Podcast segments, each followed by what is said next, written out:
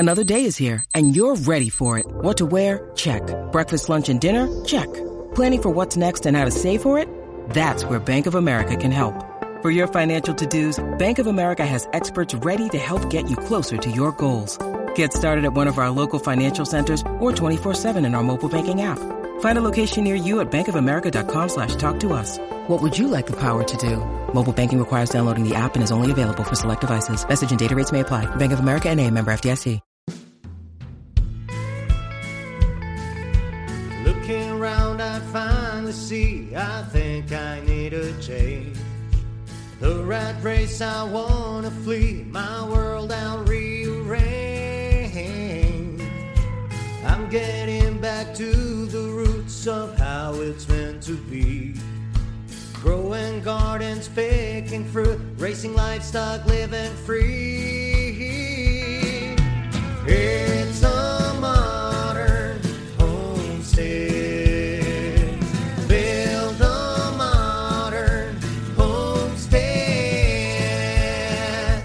Hello, this is your host, Rachel Jamison, and welcome to the Modern Homesteading Podcast.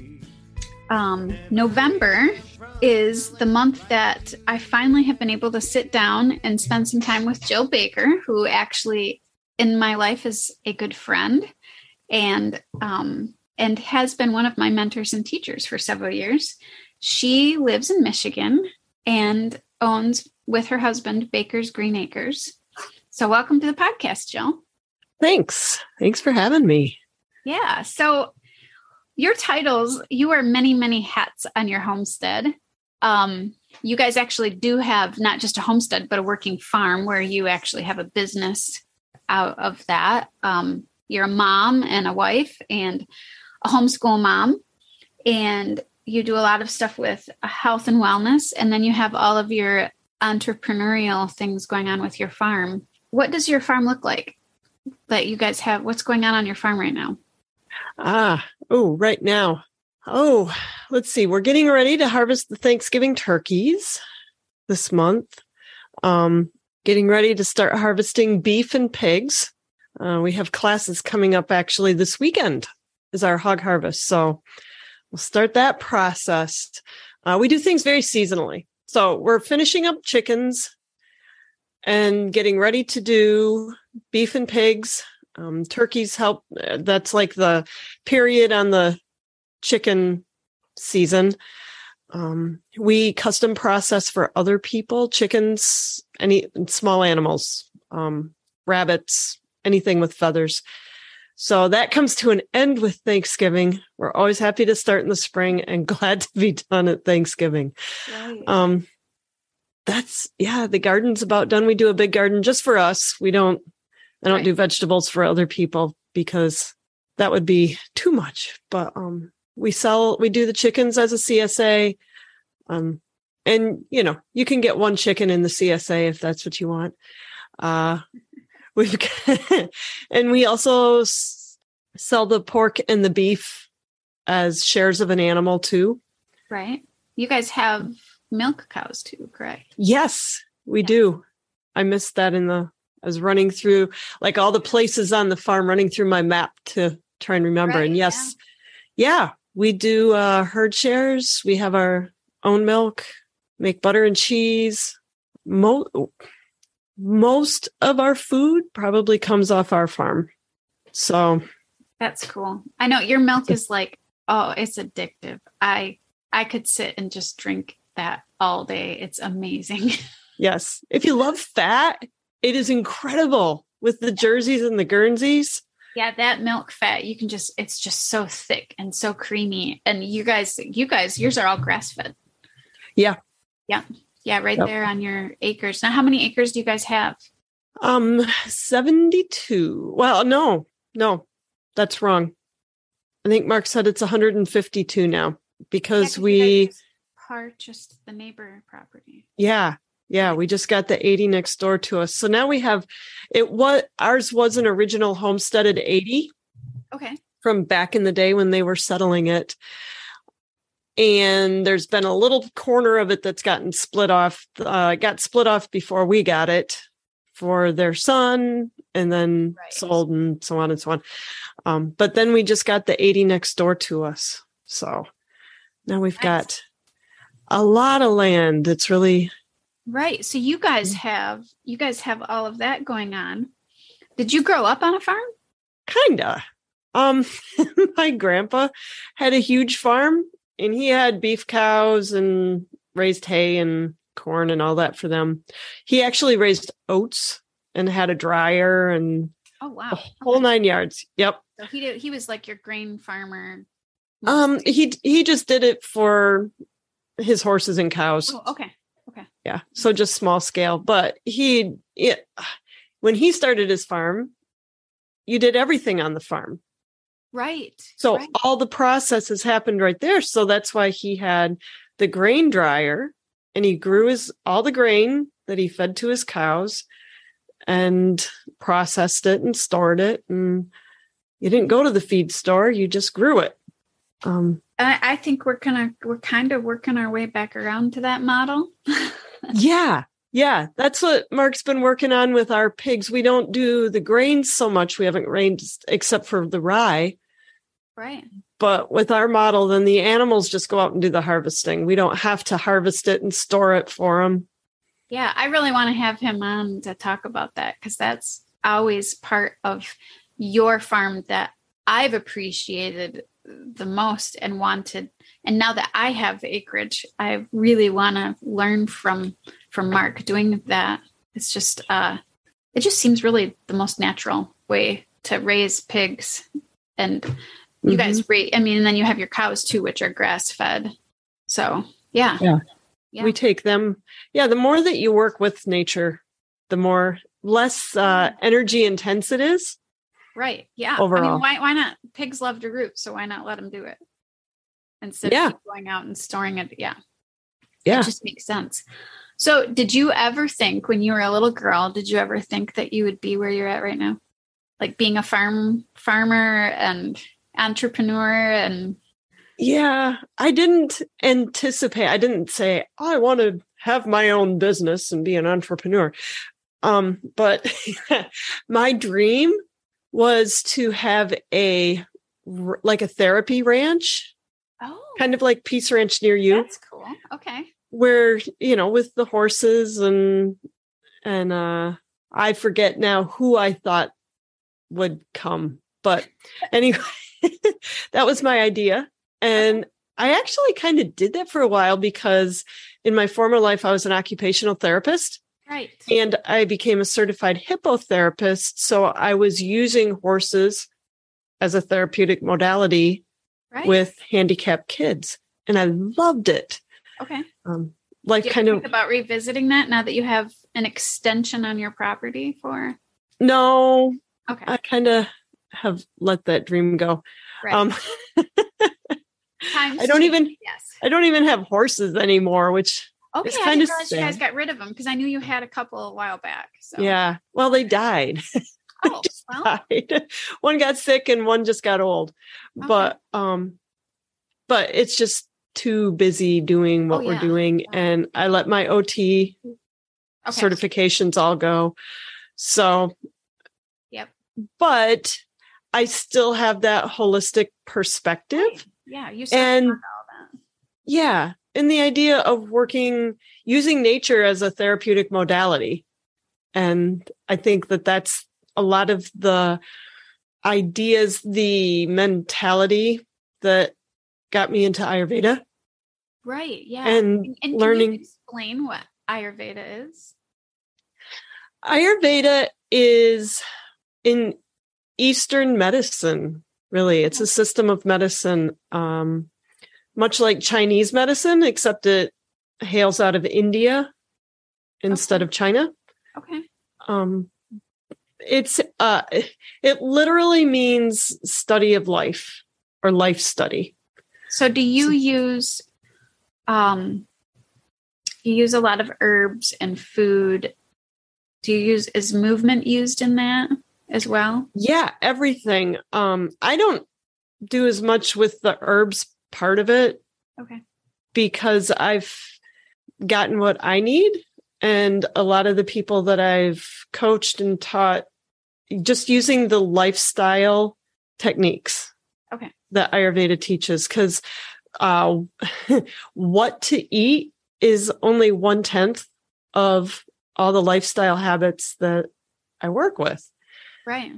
But all of them are about using nature for healing. It's just using what's around you, because God's given us everything we need, right? For life and godliness. Right.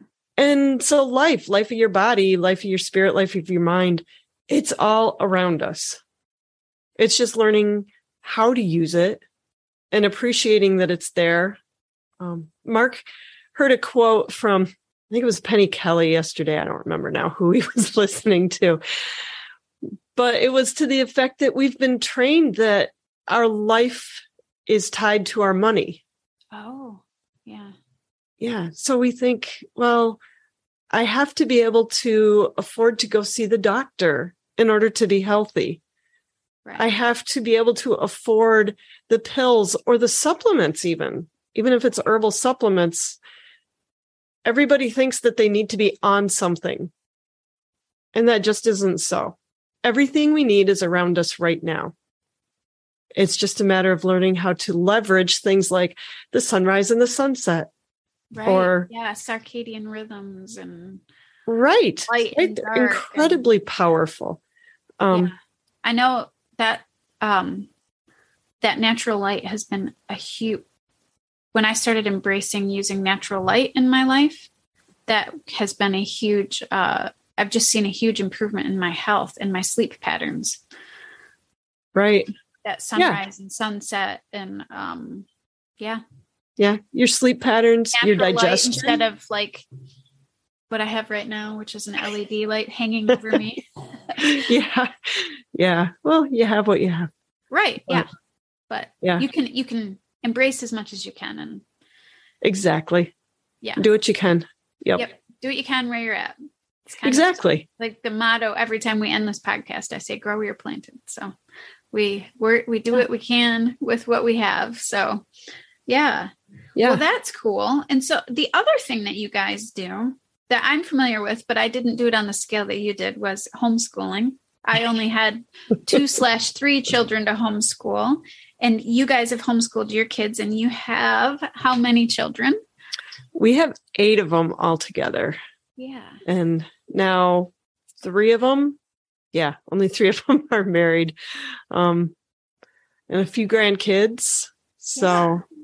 So how does that work with your daily schedule? I mean, you guys have how many? Don't you guys have like 2 or 3 milk cows? I don't know how many pigs you have. How does that work? How do you be like the entrepreneur mom, the wife, the homeschool mom, the farm mom? I mean, you've got a lot on your plate. How do you manage all of that? And I know you only have 3 home now, but at one time you had a lot. You know, you had several home, and that was kind of when we met. I think when we met, my youngest, who worked for you for a while, was probably about 10. So that was like 12 years ago. So you had a pretty busy. We had 7. Yeah. Yeah. At home then. So how do you manage all that? Like, what does your day look like, and how do you integrate homeschooling into all of this? You don't worry about having to do it all perfectly, that's for sure, because we haven't by any means, and you know it suffers one place or another sometimes, but doing just what has to be done. I really admire and wish I could be those moms that get to take their kids all over the place on field trips and all of that, because that just hasn't been what we did. But the farm and the schooling just incorporated together a lot. Right. The kids have learned a ton of science. They handle money because I pay them out of with the butcher shop. That's income for the farm. And so they get paid for their work there. They get paid when they help with classes, but then they have expenses. Right. So they have learned to handle money. They've learned to budget. They learn customer service skills, how to talk on the phone with people, all of these life skills, right, that give meaning to their reading, writing, and arithmetic. We probably unschool as much as we school. Yeah. But they love to learn. And all the ones that have graduated and left have learned what they needed to learn to do what they needed to do. Right. Yeah. And that's what all of us do as adults, really, anyway. So when they can graduate loving to learn, being interested in learning and seeing that as a value, and having the skills to be able to learn. So they can read, they can write. They spell to various degrees, but they know how to use the tools to figure it out. They can do the math they need to do. Right. And they can always further that if they want to. Right. Right. They understand the basics of history and the value of understanding where we've come to know where we're going.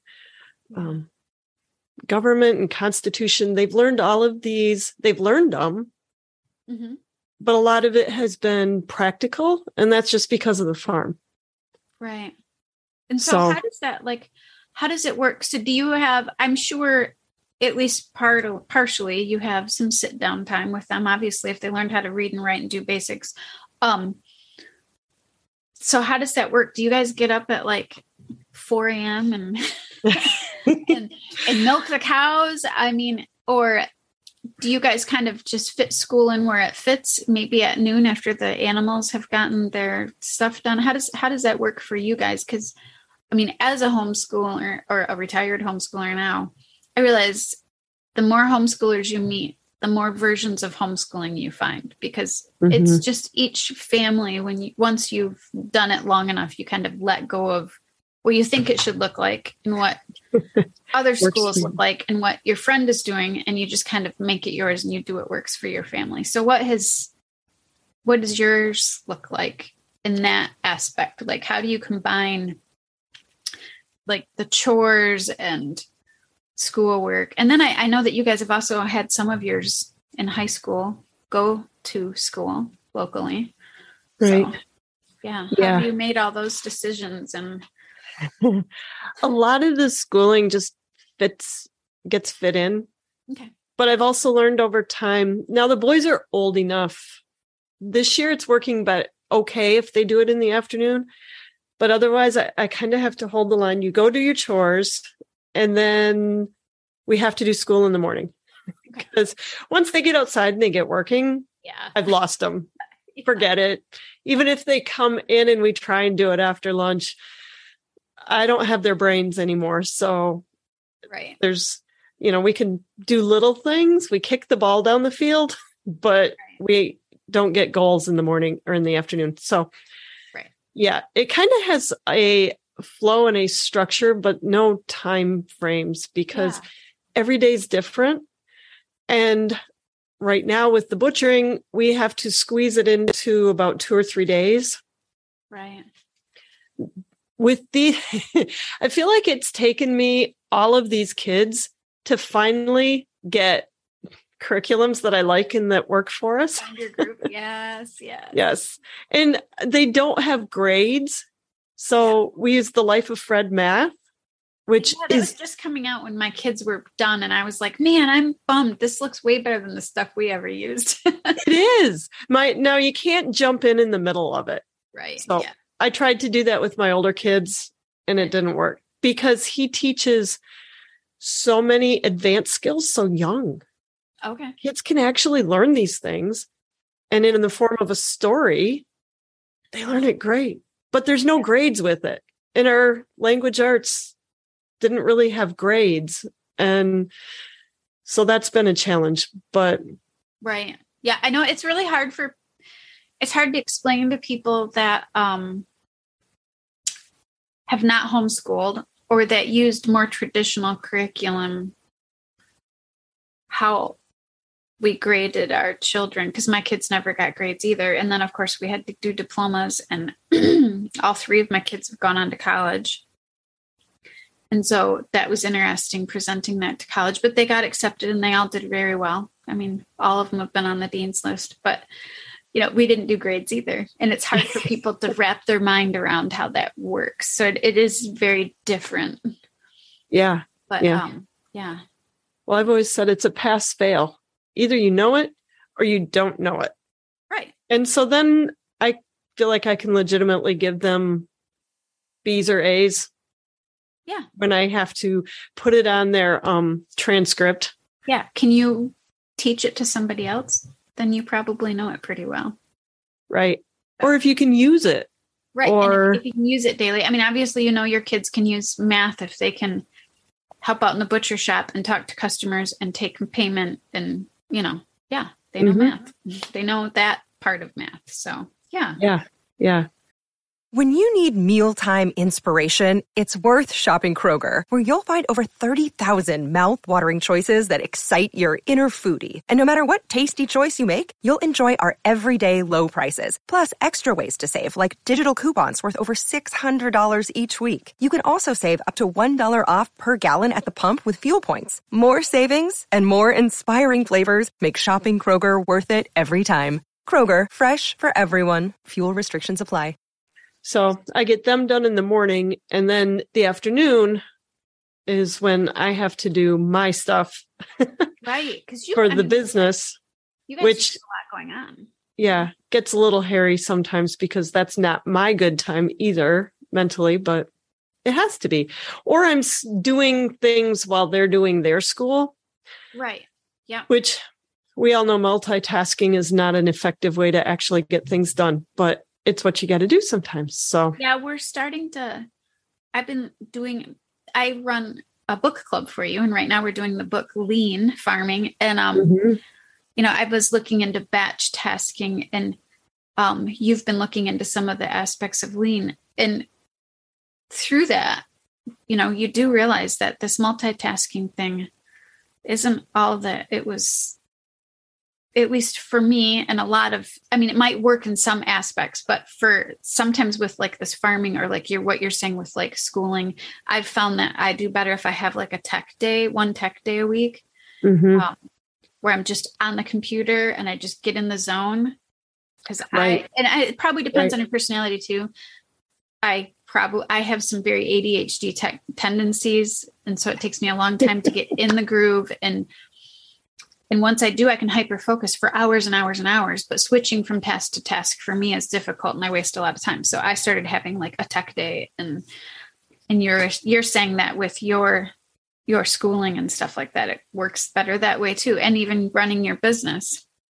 Yeah. It doesn't always happen that way, but it's hard to do. Yeah. That's the goal. Yeah. Yeah. I've also been I use a bullet journal. Okay. And I've been listening to a lot of business people. So, you know, when you start to think you want your homestead to be a business, you have to think business. Right. Yeah. If you want to be selling stuff and making money, you have to think of it as a business that has homestead products, not a farm that sells stuff. It's a different mentality. And when I've started learning how to run a business, that's a whole different thing. And I've gotten way better at doing it. Right. Go ahead. Oh, because you do learn some of the lean farm things, or like batch tasking, because nobody actually multitasks. I don't know who came up with that as a great idea. And sometimes it's just life. You know, when you're a mom, you got little kids running, or there's always two or three things going on. It's just the nature of life. Right. But it does work much better to batch task where, okay, we're getting chores done. Right. Now we're doing school. That's all we're doing. Right. Now we can do work or whatever it is. You guys have butcher day because it wouldn't make sense to make bread and butcher on the same day. So you have butcher day, and that's the day that you guys are all out there and you're getting it done. Yep. Yeah. I've even tried doing lard while we're butchering, because I thought, well, the burner's right here. I just put it in the pan, stir it now and then. I can't even do that because I forget about it, and then it goes dry and I've burned it. So even standing right there. Interesting. Yes. Yeah. So, but you guys also, you guys homestead, not just because it saved you money feeding 8 children, but you also, and we talked a little bit about health, you guys have incorporated, you know, this healthy lifestyle into homesteading. And that's, you know, kind of like a part of your 3-legged stool with health and freedom and, you know, that kind of stuff. For you guys, how have you incorporated like the healthy living into how you're raising your animals and like what you have decided to raise on your homestead? Because I know, like you were saying, you eat almost all off of your homestead.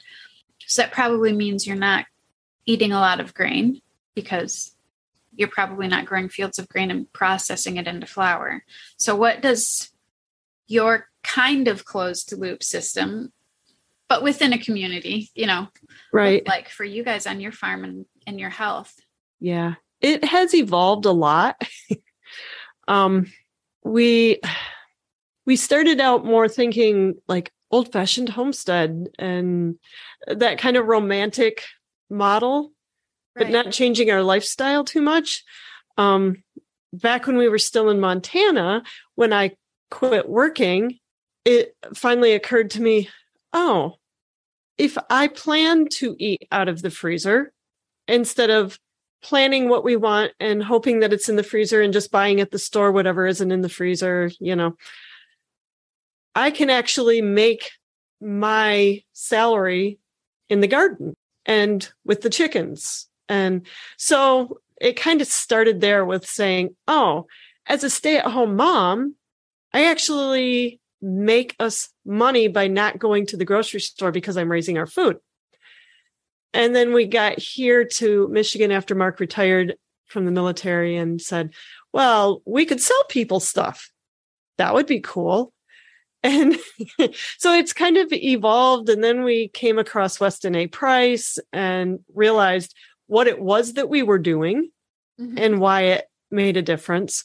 Mark had already experienced health benefits because he'd had sciatica. And once he started working on the farm, so he had purpose, he was doing purposeful movement with a goal, and he was moving. Right. Those, I mean, they kind of overlap, but they all have a place in what healed his body from the sciatica.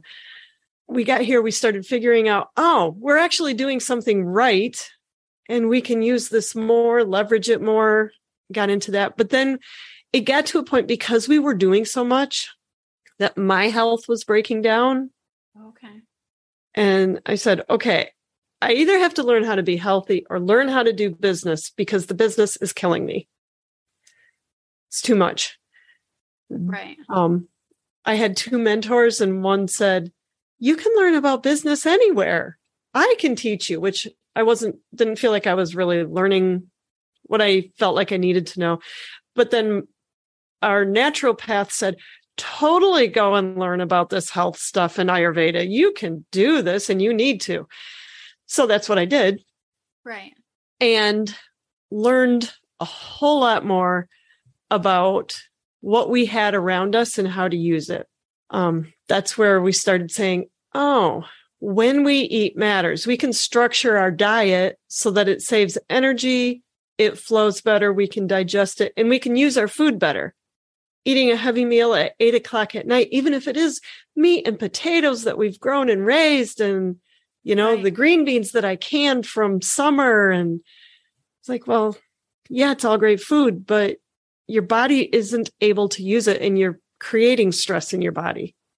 Right. So you guys eat your main meal, a large meal in the middle of the day. Right. Yeah. Right. Because that's the easiest time to cook a big meal. I have energy. It cleans up easy because I still have energy.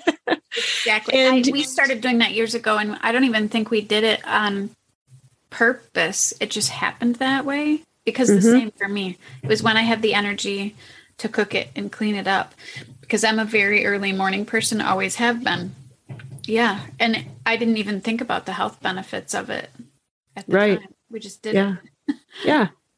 Yeah. Because that's when your body produces bile the most. Okay. So especially for those of us that are more carnivoristic. That's when your body's really going to digest and use your food. Yeah. Yeah. And you guys eat, because you guys grow a lot of meat, your diet is more meat based. You do eat other things too. But I mean, it's kind of hard not to be carnivore-ish when you have the amazing bacon. And you guys actually, I've taken your hog class, but I've also taken your charcuterie class, because you guys actually teach classes on charcuterie and making yummy, yummy meat that everybody likes to eat. Right. Yeah. And that has really been the latest evolution of our thinking and our health and how that works with the farm.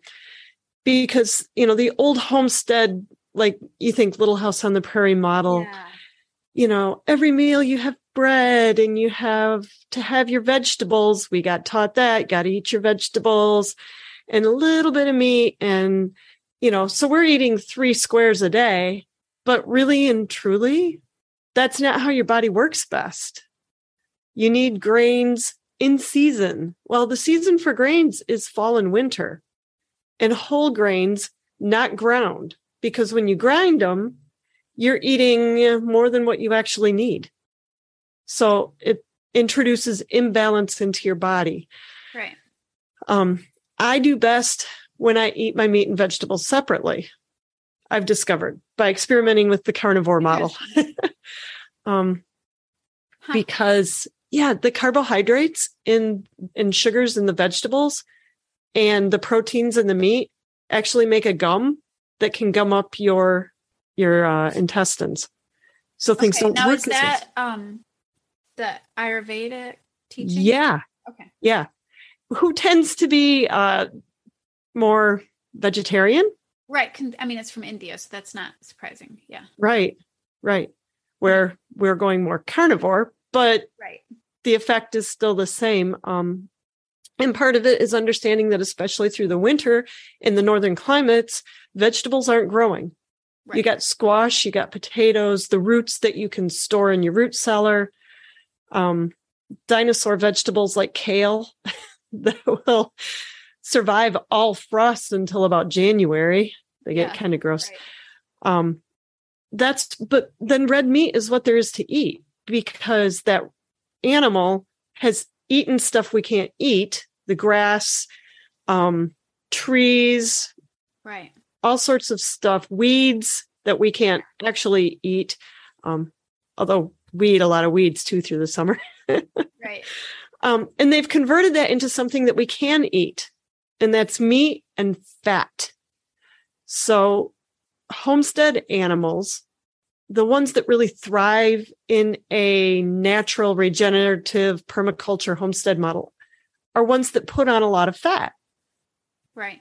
Because we need that. So they've stored all that stuff that we can't eat into the animal. In the fall time, we harvest it when all those forages are done.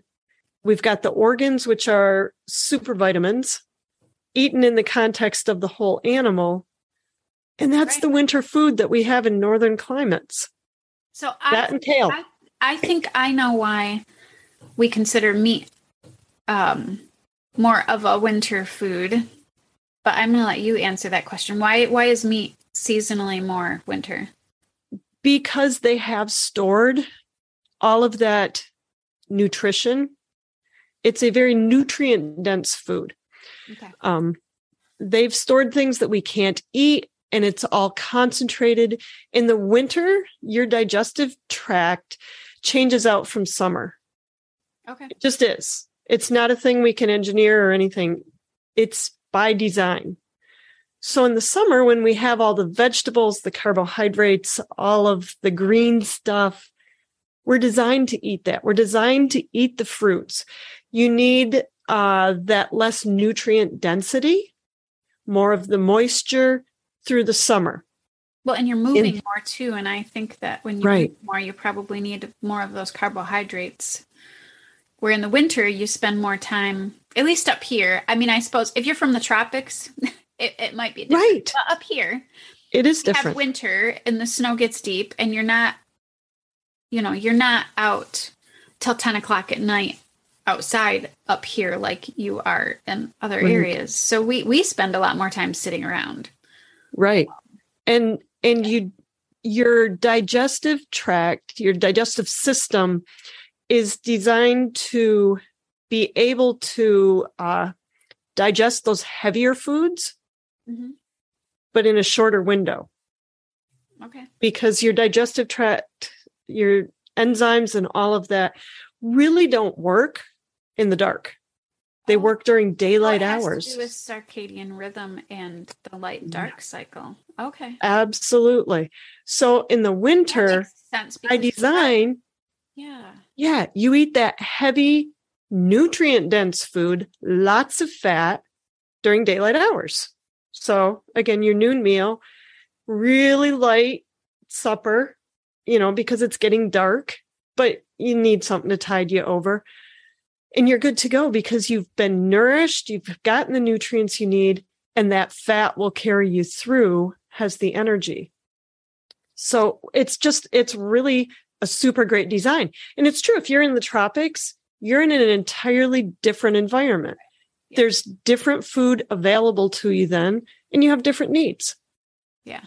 Yeah. Well, and then on top of it, traditionally we don't butcher animals when they're in their breeding and birthing season, which would be spring, fall, you know, all of that. So right. Winter makes sense. And then up here, winter makes sense just because for us, we're small. We don't have a lot of equipment like you do, but say when we get deer and stuff like that, because we don't have large animals yet here, winter helps us preserve them because we can just hang it in the garage without going bad for a while. Precisely. Yeah. Yeah. Their feed is done. The flies are dead. That's the time to butcher them and process them. The nights and days are cold enough. Starts to make sense. And of course, all of this shifts when you're from somewhere else, but we're from, you know, I don't know what parallel you guys are at, but I think we're close to the 45th. So you guys are like probably 42 or 43, but you know, we're in that northern part where we're going into our dark season right now. For me, we're actually doing this podcast in the morning, and it just got light like an hour ago. Mm-hmm. And then it will get dark here around 6 o'clock, 7 o'clock, I think right now. So we just have much less dark. I know the closer you get to the equator, you get less of that dark light cycle. But up here, we get pretty noticeable swing. Very. Yeah.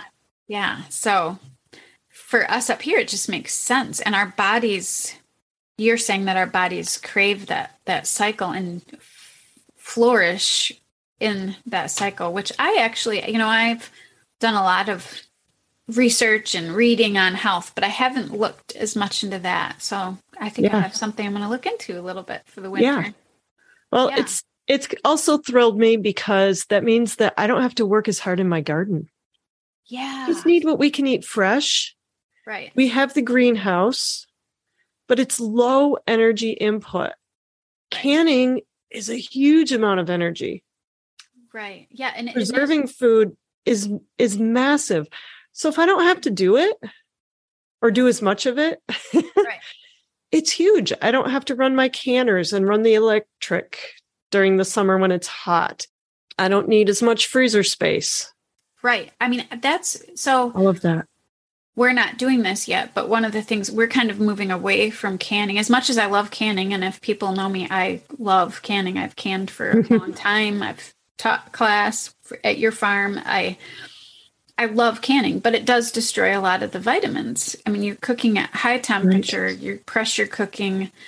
And so we are trying to move towards this more seasonal, and if we want to save it, more fermenting or finding other ways that don't destroy as much of the nutrients. And then, you know, we're looking into this whole seasonal. And I really like the idea of storing animals more on the hoof instead of, you know, 5 or 6 freezers lined up in a garage that I have to power with electricity. But it is harder, especially when you guys, I mean, you guys have large pigs And then when you do a cow, I mean, that's a lot of meat. So, you know, that's different than a couple of chickens running around outside, and that's a one meal type of thing. Yeah. But yeah, because you guys have Mangalitsa hogs. Yep. Yeah. So yep. Your pigs get, I can't remember when I went down to do the charcuterie class, you had a couple of, I think there was there two or four pigs? I think it was two pigs that we did, or maybe it was three. Yeah. I can't remember, but they were pretty big. Like how big are they usually? They don't get as big as some. Right. And I forget how big those pigs were. The pure mangas that we have, they'll hit 400 pounds by the year and a half. One of the perks of grass farming and soil farming is that you can let your animals hit maturity. So our pigs will be 12 to 18 months because of the way that we feed them, forages, because we have heritage breeds. Right. And we don't feed the dried grains. Right. So they don't, in the winter, they can live on snow. And they get as much water as they need out of that, and then the food that we give them. Hey, it's Kaylee Cuoco for Priceline. Ready to go to your happy place for a happy price? Well, why didn't you say so? Just download the Priceline app right now and save up to 60% on hotels. So whether it's Cousin Kevin's Kazoo Concert in Kansas City, go Kevin, or Becky's Bachelorette Bash in Bermuda, you never have to miss a trip ever again. So download the Priceline app today. Your savings are waiting. Go to your happy place for a happy price. Go to your happy price, Priceline. We can let our cows go 2 or 3 years because they're eating grass, and there is a hay expense in there. Right. But most of the season they're on grass from May till like December. Right. So you can let your animals hit maturity and get bigger like that. Okay. For not that much more, right. Really. And then you get more of that nutrient density again because they've stored all of those minerals. They're mature. They have mature muscles. Well, and talking about food preservation, that was one of the things you guys also do is, like I said before, the charcuterie. Right. Which is basically fermented meat, right? It is. Yeah, it's considered fermented. You're not adding high heat to destroy nutrients. Mm-hmm. And so that's one of the reasons I took that class was because I wanted to get as much nutrition out of my food as I possibly could. But I did need the storability, especially like with meat. And it really helps that it tastes just amazing. Yeah. Yeah. And it's low energy again. Yeah. So for a little bit of salt and the one-time input of building the place to put it. Right. If the electricity grid goes down, you're okay. It's not a problem. Or if it gets like crazy expensive, which is, I think, seems to be the trend we're headed toward. You want to keep those bills as low as possible and running several freezers. Right. Yeah. Which is another one of those things. Like one of the most valuable assets you can have on your homestead is knowledge. Yeah. You've invested in. Yeah. And especially knowledge, not just from books and videos, but experiential knowledge, because it's stored in your muscles then. So that's why we teach this Homestead Hog Harvest class. Right. And it's, you know, it's for the cost of what it would take to butcher 1.5 to 2 pigs. You can own the knowledge to butcher as many pigs as you can either purchase from somebody, which, you know, is what you'd have to do, or raise on your own. Yeah. For the cost, you know, we have the beef butchering class in December. For the cost of butchering 1 or 1.5 beef, depending on how you got it cut, you can know how to butcher beef for the rest of your life, and deer and sheep and goats and all of it. So that kind of knowledge exchange on the homestead is priceless, and is the way that you keep that animal on the hoof for as long as you need to, and you can butcher it in season if you know how to do it and you know what you need and you have that capacity. Otherwise, you're at the mercy of right now, whenever you can get it into the butcher, which means you may feed your animal for anywhere from 6 months to a year longer than what you kind of wanted to. Right. Yeah. And then for you and I mean, for me, I appreciate your animals when I buy from you a CSA, because the animal was grown there. It was grown with amazing food. And then that animal had literally 20 bad seconds of its life. And then it gets butchered there. So it doesn't get the stress of getting put on a trailer to get hauled to the butcher, which in itself increases the cortisol level in the animal. And then you're eating it at the very peak stress for the animal, because the animals, it stresses them out to go on a trailer to the butcher. And at least here in Michigan, when you take your animals to get butchered, they're alive and they get harvested at the butcher. So I just appreciate that, you know, I'm getting this animal. It's very happy when it dies. So there's none of those stress hormones running through its body. And then, that just, to me, that means a lot. And then I have the skill, if I need to bring that home and process it all myself. Mm-hmm. And then I get everything that I want. And sometimes I want really weird things. And you're the only person that will send me home with a spleen, because most butchers would be like, I don't have time to dig through this animal to find a spleen. Right. And a lot of times the USDA won't let you. Right. Right. So when you do this yourself, you get the whole animal, you get that nose to tail eating. And I know some people, if they're not, I don't know what to call myself, but if they're not as adventurous as I am, they're not interested in eating the spleen. However, for me, that I've struggled greatly with anemia because of my celiac, the spleen is actually one of the most iron rich, even more than the liver. Mm. It's just loaded full of iron. And, and I like to use the fat and, you know, and when you're making the charcuterie, there's certain pieces. Now, you will know the names of these because I'm still not well-versed in that, but there's certain pieces that you would wrap in the fat, those fat layers. What do they call those? Like that webbing. Oh, the caul fat? Yeah. I mean, you use that for certain things. And just using the whole animal, I think, is how we were designed to eat the animal.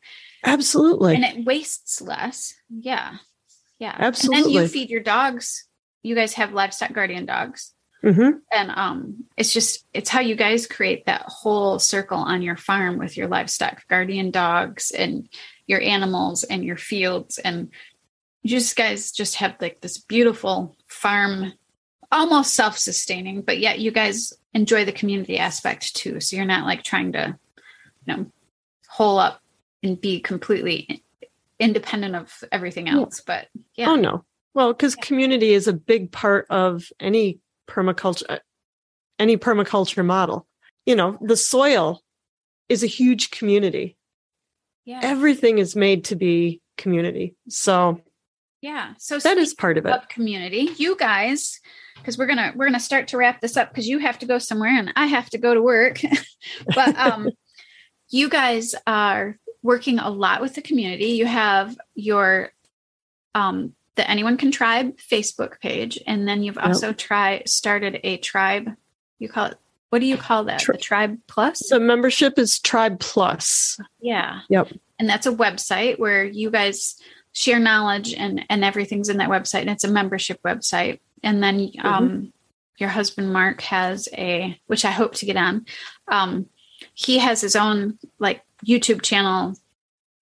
I don't think it's podcast yet, but it's a YouTube channel for sure. Right. Right. Yeah. Yeah. Yeah. He's actually talking to Harold tomorrow night. So yeah, that'll be fun. Goodness. That'll be fun. So Harold will be on there tomorrow night, but this will actually come out after that. So people have to go back and look it up. It's our two YouTube channels, Baker's Green Acres. Okay. And we haven't been as active on that lately. But it's a huge archive of how to farm and homestead information. And then the Anyone Can Farm experience is like our branch off. So we've kind of taken the education component of what we did and now turned it into its own thing. Right. So that's got a lot of how-to videos on it, as well as Mark's nightly or a couple times a week, nightly broadcast YouTube show. Yeah. Right. Right. Yeah. So, and then you guys have, so within that Tribe Plus, you guys have, and you don't have to be a member of that to do that, but when you guys do your classes and stuff, some of that gets recorded and is put into your Tribe Plus. So people have access to it forever if they want it. But you guys are offering, I'm looking at your little board behind you. You guys are offering a beef butcher in December, and you have a hog harvest. That looks like this weekend. Yeah. Yep. And then you have a charcuterie class in December. And, but you also teach classes on chickens, right? Yep. We will do the chicken class again next June. Okay. And Tribe Day, which is a huge event, get together event, community. We do workshops, and this year I think it's going to be a 2-day. I don't know. Nice. There's a lot of talk, with the second day being more of a skill swap kind of thing. I don't know. Yeah. After we get through this fall, it'll take shape. We'll have to sit down and talk about it, because I've participated in the first two, and it was a lot of fun. So, yeah. Oh yes, now it's going to be the third annual. That's it. It will be the third annual. And that's the first weekend after the 4th of July. Yeah. So we kind of have the chicken class will be June. First weekend after the 4th of July is Tribe Day. And then Hog Harvest is always the first weekend of November. Okay. Yeah. And then you've had a few teachers teach here and there of other subjects, which is probably growing. Yeah. Yeah. Yeah. If people are on the Facebook group or join the Tribe Plus, you'll know. I think we're going to do one or two through the winter. Okay. We haven't made it that far as other than saying we should do this. Right. And I know that Craig Schaff would come back and do one. Yeah. Which I've spoken of on my podcast for people that are listening. Mm-hmm. Craig is one of my mentors, and he is a garden guru beyond. Yes. There's really no words to describe his abilities there. Yeah. Yeah. Yeah. We've learned from him, and it's all about the soil. Yep. Soil. Yep. Yeah. If you don't have healthy soil, you are going to struggle to have healthy animals and healthy you.